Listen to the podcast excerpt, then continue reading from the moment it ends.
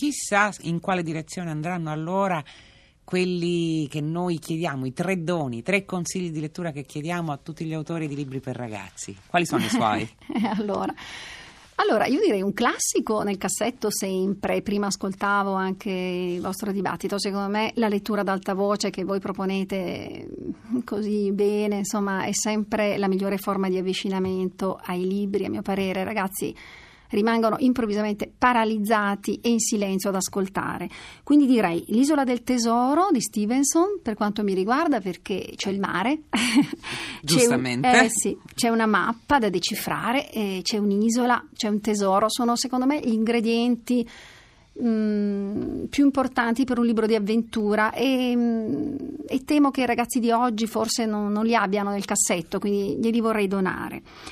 Poi un, un, altro libro che mi ha colpito invece contemporaneo è Cécile, Il futuro è per tutti, della Marie-Aude Murail. Perché l'ha colpita? Eh, mi ha colpita in particolare perché intanto c'è la scuola. E qui c'è la scuola, una piccola scuola elementare nel centro di Parigi, salvata dai ragazzini. Sono ragazzini un po' speciali, sono ragazzini che vengono dalla Costa d'Avorio e che eh, salvano la scuola sia concretamente, perché altrimenti la scuola andrebbe chiusa per mancanza di alunni, come accade anche da noi e sia metaforicamente. La salvano perché riescono veramente a tirar fuori dagli adulti il loro senso civico, il loro senso di giustizia, di, di solidarietà nella concretezza, cosa che non sempre accade e questi adulti finalmente si assumono delle responsabilità, cosa magnifica nella scuola.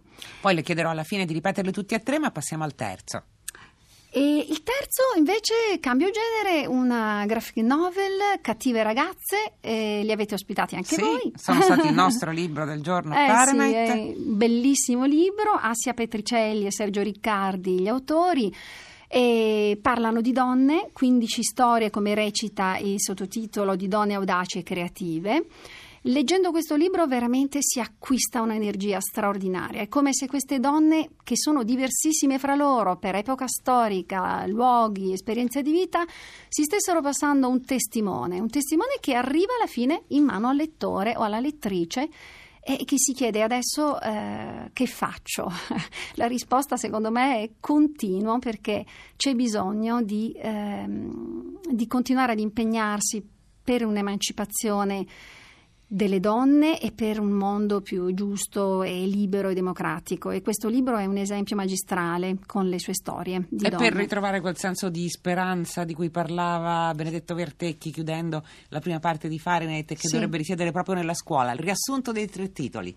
Allora, L'isola del tesoro di Stevenson, Cecile, il futuro è per tutto di Mariot Murail e Cattive ragazze di Assia Petricelli e Sergio Riccardi. Senza trascurare il consiglio dato poco fa, che è un consiglio generale che ci piace molto quando ci si interroga su come avvicinare i ragazzi alla lettura, leggete ad alta voce. Sì, senz'altro.